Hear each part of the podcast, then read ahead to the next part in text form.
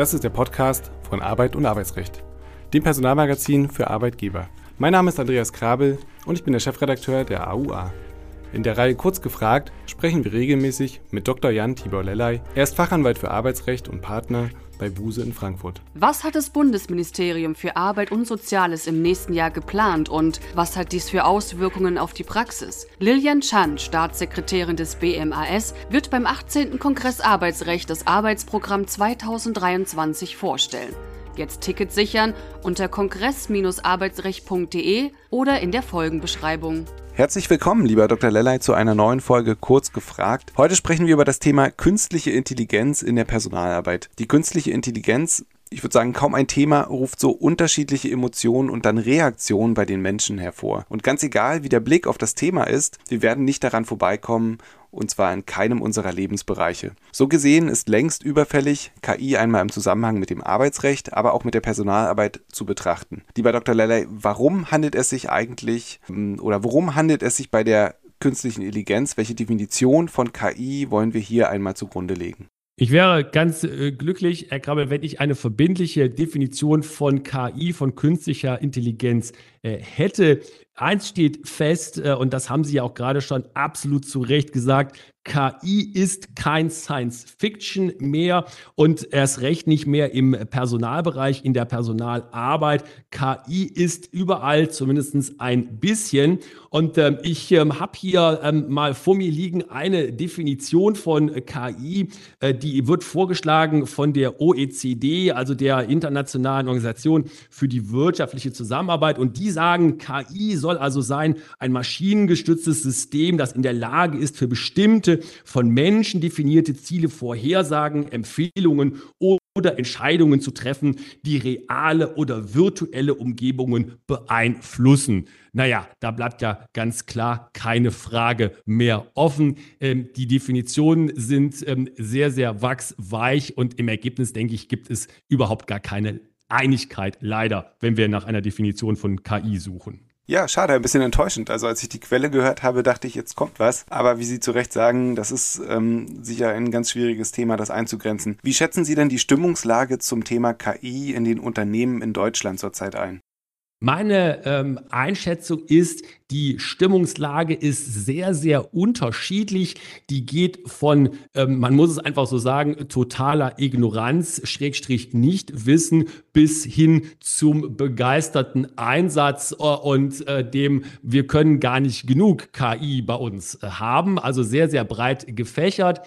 Äh, in der Mitte gibt es dann häufig diejenigen, die sagen, naja, wir haben das schon erkannt und wollen das Ganze zumindest nicht einfach so wegwischen mischen. Wir wollen einmal schauen, welche Möglichkeiten es gibt und wollen gerne auch, wenn es äh, gute und neue Möglichkeiten für die Verbesserung unserer Prozesse gibt, da wollen wir das auch gerne nutzen. Es ist aber doch sehr, sehr unterschiedlich noch. Und meiner Meinung nach spielt hier eben auch eine Rolle, dass es ja gar nicht richtig klar ist, was die KI ist und was sie auch kann. Fest steht aber, dass sie sich immer weiter verbreitet und immer weiter in die verschiedensten Bereiche der Personalarbeit vordringt dann habe ich so ein bisschen die Befürchtung, dass viele aneinander vorbeireden, wenn die Definition nicht ganz klar ist. Aber welche Argumente bringen denn die kritischen Stimmen vor? Was halten ihnen dann wiederum die Befürworter entgegen? Die kritischen Stimmen sind meiner Meinung nach absolut ernst zu nehmen.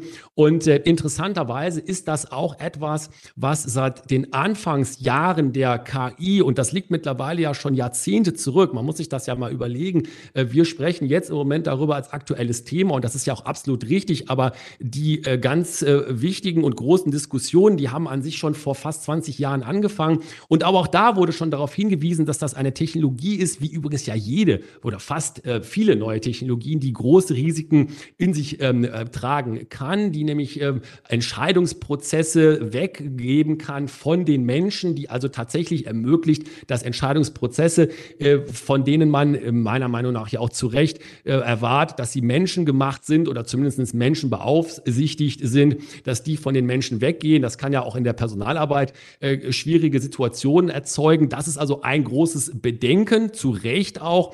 Ähm, und ähm, dann wird aber auch dagegen gehalten und meiner Meinung nach auch zu Recht, das ist richtig, aber es gibt eben auch Möglichkeiten, das einzuhegen, einzugrenzen und dann eben tatsächlich die Technik risikobezogen und verantwortungsvoll zu nutzen, wie bei jeder neuen Technik, Technologie. Man darf das nicht einfach naiv übernehmen und überall implementieren. Man muss sich schon überlegen, was man damit tut.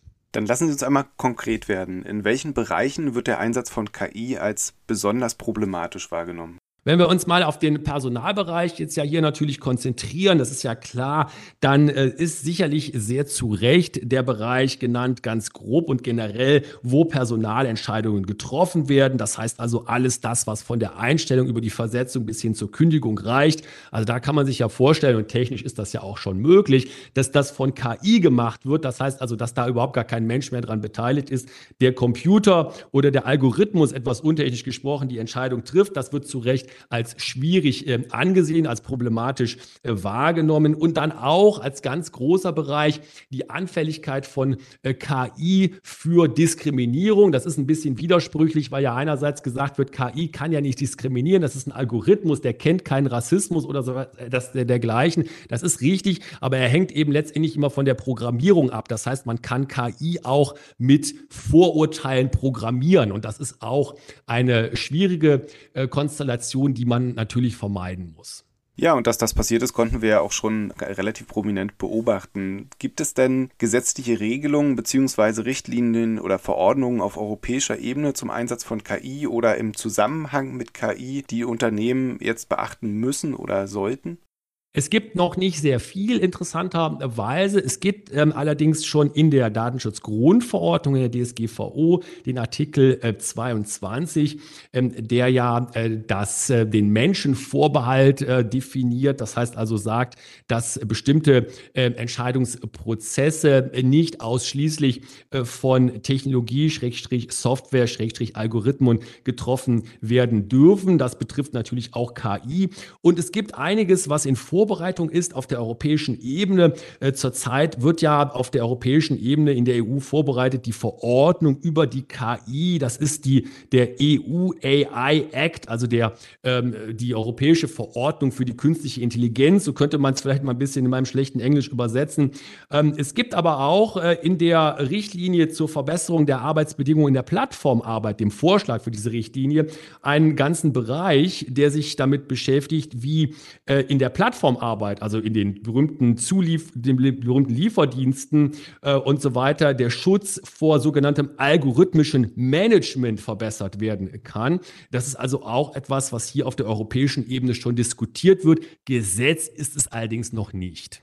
Dann würde ich gerne den ersten Aspekt, den Sie ähm, angebracht haben, einmal aufgreifen. Wer haftet eigentlich, wenn kein Mensch mehr hinter fehlerhaften Entscheidungen steht und Schäden verursacht werden? Also ist dann immer noch jemand verantwortlich, der dafür gerade stehen muss, was passiert? Das ist eine sehr berechtigte und auch viel diskutierte äh, Frage. Man geht da so ein wenig, ich will nicht sagen in den rechtsfreien Raum, aber doch zumindest in den Raum, wo es etwas gräulich wird mit der rechtlichen Bewertung, äh, weil ja, wie Sie absolut ja zu Recht sagen, Herr Krabbel, man sagen müsste, naja gut, also wenn es äh, niemanden gibt, der die Entscheidung als Mensch zu verantworten hat, dann kann es ja auch ähm, keinen Haftenden geben, zumindest keinen Menschen mehr wenn man das zurechnen kann, juristischen Personen solche Entscheidungen, solche fehlerhaften Entscheidungen, also zum Beispiel einer Arbeitgeberin als ähm, GmbH oder ähm, einer sonstigen juristischen Person, dann wird man da sicherlich zu einem Haftungsregime kommen. Man kann auch, und das wird ja auch diskutiert, mit sowas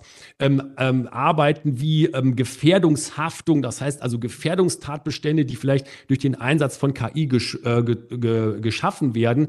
Allerdings ist es wohl so, dass das ein noch noch weites Feld ist und inter, insbesondere ja auch ein Feld, was jetzt durch diese äh, europäischen Regelungen, über die wir gerade sprachen, mit beackert wird und mit in die gesetzlichen Rahmenbedingungen übertragen werden soll. Dann stellt sich für die Unternehmen natürlich die Frage, welche To-Dos haben sie jetzt ganz grob, würde ich jetzt mal sagen, wenn sie den Einsatz von KI einerseits erwägen, zwar ganz gleich, in welchem Bereich das geschehen soll.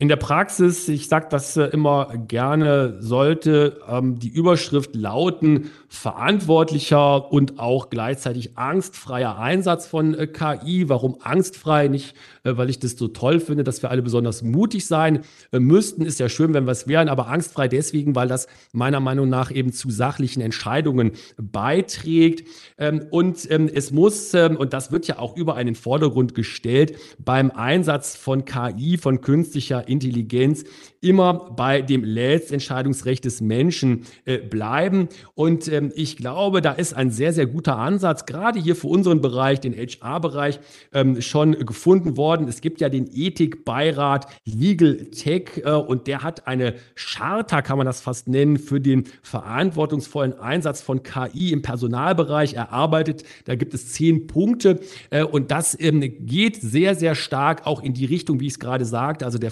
verantwortliche und der angstfreie Einsatz ähm, und letztendlich auch eine Letztentscheidungsrecht, ein Letztentscheidungsrecht des Menschen, dann ist man sicherlich da ganz gut aufgestellt und auf einem guten Weg.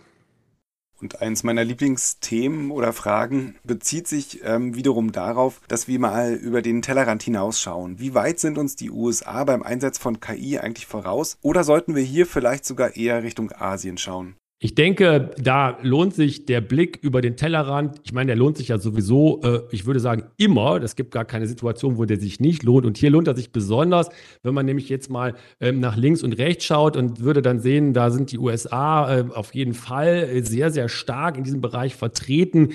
Äh, da werden gewaltige Summen in die Entwicklung äh, und Forschung äh, von diesen ähm, Bereichen investiert. USA ist auch sicherlich führend in international, ähm, auch was äh, den rechtlichen Rahmen übrigens anbelangt. Das ist sehr, sehr äh, forschungsfreundlich dort. Aber es gibt auch andere ganz wichtige Player und äh, das verwundert einen ja schon fast gar nicht, äh, wenn ich jetzt sage, China ist auch mitten dabei äh, und ähm, mindestens genauso äh, daran interessiert wie die USA, hier international eine Vorreiter- und Führungsrolle einzunehmen.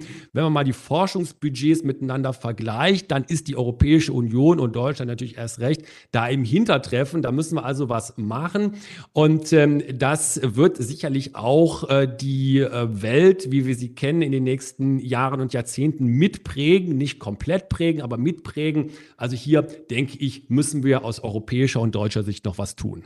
Da stellt sich mir zum Abschluss die Frage, warum hinken wir in Europa eigentlich hinterher? Und ähm, vielleicht wagen wir auch da nochmal einen Blick in die Zukunft. Wo stehen wir in Sachen KI und vielleicht auch in Sachen Digitalisierung im Jahr, lassen Sie uns 2050 sagen, schafft es der Gesetzgeber einen sinnvollen Rahmen hier zu setzen? Ich bin Optimist und sage, ja, der Gesetzgeber schafft das. Ähm, ein bisschen weniger optimistisch könnte man sagen, der Gesetzgeber muss das schaffen, weil wir das einfach brauchen, um äh, unseren Wohlstand und auch unsere Freiheit äh, zu erhalten.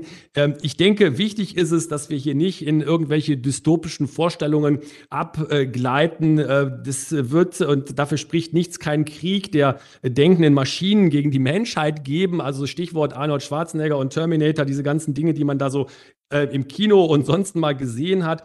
Regulierung ist ja notwendig, aber die muss mit Augenmaß erfolgen.